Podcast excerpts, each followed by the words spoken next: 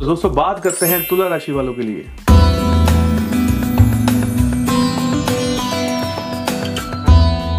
तो दोस्तों, बात करते हैं नौकरी वालों के लिए, जॉब वालों के लिए। बहुत सारे ऐसे लड़के लड़कियाँ हैं जिनको उनकी मनपसंद नौकरी जो है वो नहीं मिल पा रही थी।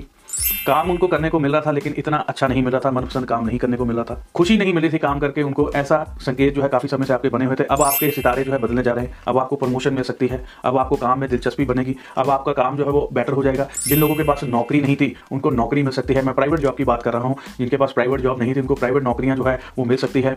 कि जो लोग अपने शहर से बाहर जाकर जॉब करना चाहते हैं, उनको भी नौकरी मिल जाएगी। शहर में रहते हुए अगर आप नौकरी ढूंढना चाहते हैं तो प्रयत्न करिए, ये टाइम पीरियड आपका अब एनर्जी वाला है। बूस्ट बूस्टअप हो जाइए सुपर फॉर्म हो जाइए, आगे बढ़िए, आपको 100 परसेंट इस बार जो है नौकरी मिल सकती है, काम आपका बन सकता है, अच्छी तरह आप जो है भविष्य में स्केलअप हो सकते हैं।